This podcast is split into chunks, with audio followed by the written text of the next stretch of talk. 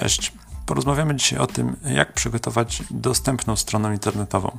W tym odcinku podcastu poruszymy takie kwestie jak to, czym w ogóle jest dostępna strona internetowa, jakimi wytycznymi kierować się podczas przygotowywania takiej strony, gdzie szukać informacji, jakie są najbardziej podstawowe rzeczy, jakie, jakie należy wykonać na stronie, aby była ona dostępna, jakie narzędzia Ci się przydadzą podczas weryfikacji dostępności Twojej strony oraz podam wiele przydatnych wskazówek na temat przygotowywania takich stron. Zapraszam.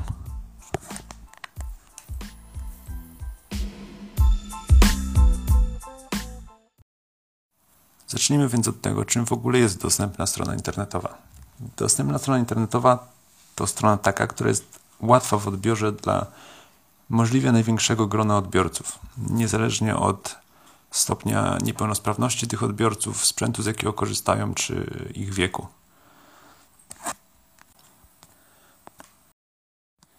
Według danych GUS w Polsce jest około 1,8 miliona osób niewidomych i słabowidzących. Te osoby, aby korzystały sprawnie z internetu, wykorzystują bardzo często różnego rodzaju programy czytające.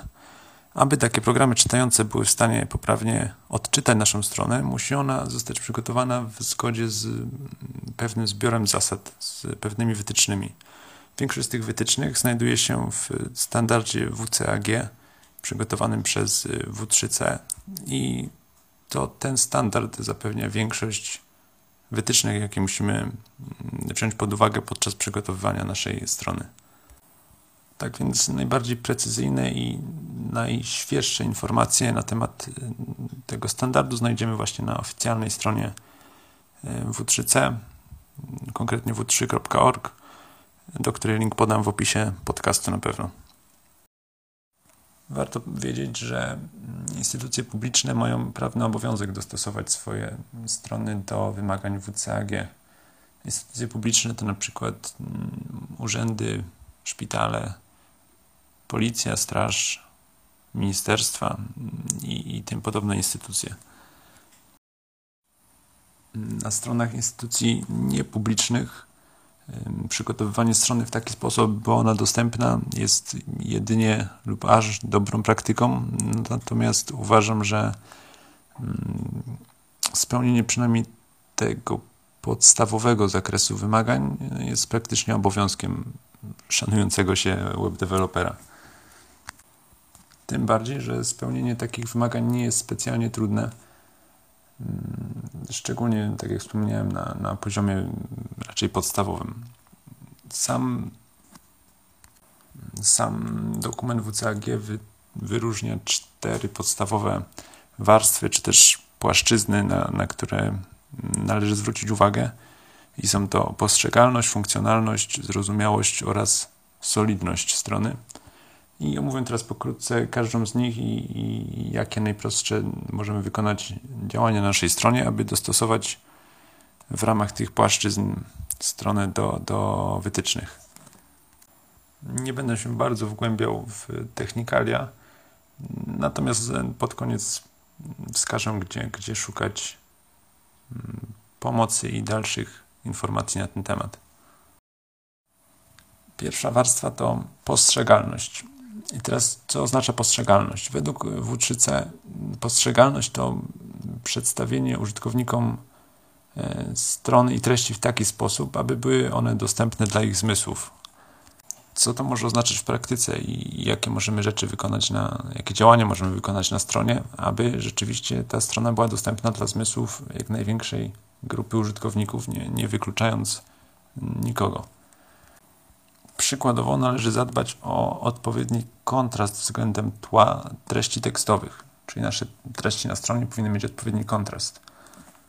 W przypadku dużych tekstów ten kontrast może być nieco mniejszy, ale teksty małe muszą mieć naprawdę spory kontrast, e, który jest jasno sprecyzowany. I teraz nawet narzędzia deweloperskie w Google Chrome podpowiadają, kiedy pokazują ostrzeżenie, kiedy zmieniamy kolor na, na taki o zbyt małym kontraście w stosunku do tła.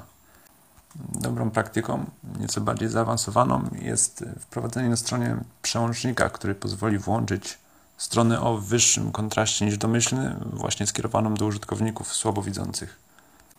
Kolejną dobrą praktyką mm, łapiącą się pod postrzegalność jest zadbanie o to, aby, aby wszystkie obrazki miały atrybut alt, miał ustawiony tekst opisujący, co się znajduje na tych obrazkach w atrybucie alt, dzięki czemu czytniki będą mogły przeczytać użytkownikowi, co się znajduje na tym obrazku. Użytkownikowi, który nie jest w stanie zobaczyć tego wizualnie.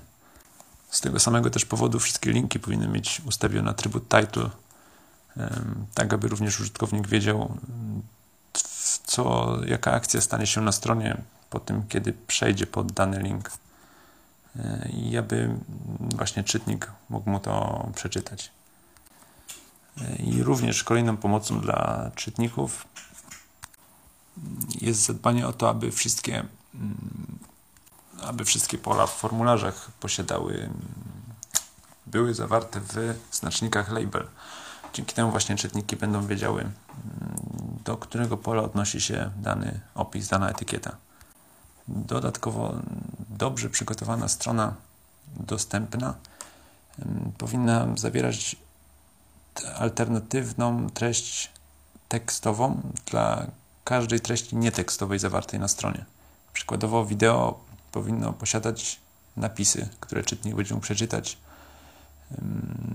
albo utwór muzyczny powinien posiadać osadzony na stronie tekst tego utworu. Kolejną płaszczyzną, na jakiej będziemy się poruszać, jest funkcjonalność. Funkcjonalność oznacza, że wszystkie elementy na stronie powinny być dostępne nie tylko za pomocą myszki, ale też z pomocą samej klawiatury, tak aby strona była obsługiwalna e, samą klawiaturą. Co oznacza, że wszystkie przyciski, wszystkie elementy w menu muszą zachowywać się logicznie. To znaczy, że kiedy będziemy przeskakiwać po nich z użyciem klawiatury, z użyciem przycisku Tab na przykład, mm, aby fokus na tych elementach przeskakiwał w odpowiedniej kolejności, która, która będzie przewidywalna i, i zgodna z tym, co widzimy wizualnie na stronie. Jak również, aby wszystkie mm, przyciski, wszystkie rzeczy, które możemy kliknąć, posiadały możliwość uaktywnienia. Dodatkowo użytkownik powinien wyraźnie widzieć, że powinien wyraźnie potrafić rozróżnić, na którym elemencie właśnie się skupił. To znaczy, że atrybuty, to znaczy, że elementy HTML-owe, które właśnie otrzymały pseudoklasę focus, powinny być wyraźnie zaznaczone wizualnie. Powinny być ostylowane w taki sposób, aby użytkownik wiedział, na czym właśnie się skupia. Dodatkowo wszystkie elementy, które mają być na naszej stronie przyciskami, a domyślnie nie są możliwe do sfokusowania, nazwijmy to, za pomocą klawiatury, powinny zostać przez nas ręcznie opatrzone atrybutem tab index e, o wartości 0, jeśli, jeśli nie zmieniamy kolejności przeskakiwania po elementach. W każdym razie tab index, tak aby użytkownik mógł właśnie zaznaczyć dany element z klawiatury za pomocą klawiatury i następnie go kliknąć. To jest ważne, szczególnie jeśli e, zamiast klasycznych linków umieszczamy na stronie jakiś element, który mm, po kliknięciu gdzieś prowadzi, natomiast e, wykonuje akcję przejścia do innej strony za pomocą JavaScripta e, i przez to mm, czytnik lub klawiatura nie widzi go jako standardowy baton czy link, tylko jest on po prostu innym elementem i wtedy właśnie musimy dodać do niego atrybut tab index, co, co, co jest ważne, aby nie został on po prostu wyłączony ze strony podczas obsługi z pomocą klawiatury. Ważnym elementem zawierającym się również w funkcjonalności jest umieszczenie na stronie linku, który pozwoli przeskoczyć przez część strony, która nie jest właściwą treścią strony. Co znaczy, że taki link powinien znaleźć się na samym początku i powinien być widoczny tylko dla mm, użytkowników korzystających z e, czytników. E, i on powinien być czytany jakby jako pierwszy, dzięki czemu użytkownik będzie mógł kliknąć w niego i zostanie automatycznie przeniesiony do głównej treści strony, przez co mam na myśli, że mm, zostanie pominięte między innymi menu, nagłówek i tak dalej.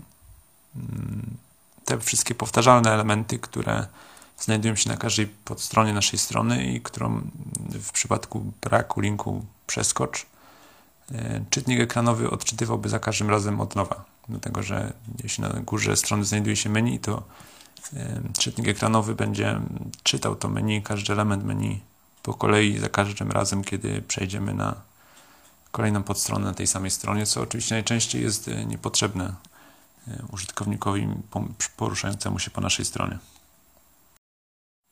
Kolejną warstwą jest zrozumiałość i jest to warstwa, wydaje mi się, najmniej techniczna, a raczej bardziej mm, dotycząca merytoryki treści zawartych na stronie.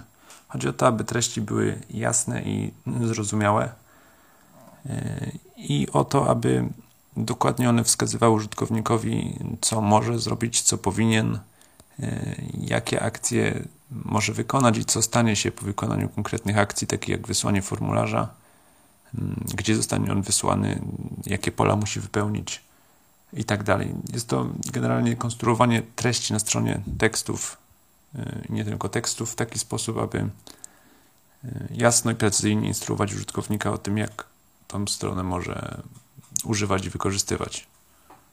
I tak jak wspomniałem, w aspekcie zrozumiałości raczej najmniej jest właśnie do zrobienia od strony technicznej, a raczej większość zadań należy tutaj zrealizować od strony czysto logicznej i merytorycznej. Solidność strony, czyli ostatnia płaszczyzna, mówi generalnie o tym, że strona powinna zostać przygotowana solidnie, czyli powinna zostać przygotowana poprawnie. Czyli jeszcze innymi słowy, kod na stronie powinien być napisany zgodnie z zasadami. HTML powinien być Mm, semantycznie poprawny, czyli nagłówki powinny być używane tak jak, tak jak być powinny używane, e, linki powinny być linkami, a listy powinny być listami. Brzmi tak masło myślane, ale chodzi mi generalnie o to, że elementy HTML-owe powinny, powinny być używane zgodnie ze swoim przeznaczeniem. E, taki kod będzie dobry i taki kod będzie solidny i nie będzie on wprowadzał czytników mm, w błąd. Przykładowo nie powinien zostać użyty znacznik H1 do zaprogramowania mm, przycisku na stronie. I w drugą stronę nie powinien zostać użyty baton lub po prostu paragraf y, do, do zaprogramowania nagłówka. Czyli ten HTML powinien być używany poprawnie. Dodatkowo ważne, aby znalazły się na stronie wszystkie istotne znaczniki meta, m.in. description, który opisuje cel oraz zawartość witryny, e, bo zdarza się, że, że brakuje tego właśnie znacznika. Czyli generalnie HTML na stronie powinien być skonstruowany dobrze.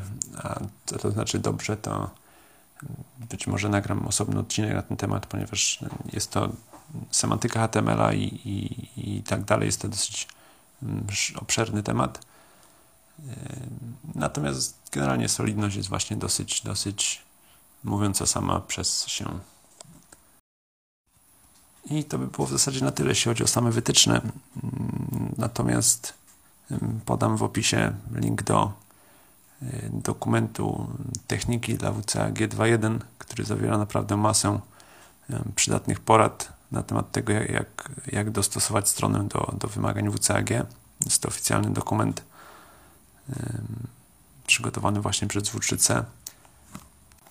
Dodatkowo więcej porad i, i to dostosowanych do naszej konkretnej strony mogą zapewnić walidatory dostępności, których jest dostępnych sporo w internecie. Również samo W3C przygotowało, posiada stronę, na, na której znajduje się lista użytecznych narzędzi, które pomogą w tworzeniu dostępnych stron internetowych i tą listę również podlinkuję to naprawdę bardzo przydatna lista, ponieważ wskazuje te narzędzia, które mm, są jakby zaaprobowane przez W3C, więc możemy mieć jako taką pewność, że, że nie będą one pokazywały nam jakichś bzdur. I warto którymś z tych narzędzi przebadać stronę, którą robimy i one już bezpośrednio wskażą nam, na które elementy warto zwrócić uwagę. Oczywiście część rzeczy wychwyci tylko ludzkie oko, natomiast no, natomiast zaskakująco wiele rzeczy można oddać w ręce automatowi i później poprawić je oczywiście samemu. I to były właśnie cztery płaszczyzny, mm, na których należy skupiać swoją uwagę podczas przygotowywania dostępnej strony internetowej. Tak jak wspomniałem na początku, nie przedstawiam tutaj bardzo wielu szczegółów technicznych, natomiast wydaje mi się, że ważniejsze jest e, zrozumienie i poczucie, e, dlaczego w ogóle są to ważne tematy i dlaczego należy na to zwracać uwagę. I wydaje mi się, że, że e, kiedy lepiej zrozumiemy, czym tak naprawdę dostępna strona internetowa i, w jakich przypadkach mm, jest ważne dla użytkowników korzystających z niej, by była ona dostępna, to samoistnie zaczniemy bardziej zwracać uwagę na to, jak nasze strony przygotowujemy i, i lepiej wtedy rozumiemy, dlaczego pewne elementy HTML-owe należy stosować tak, a nie inaczej.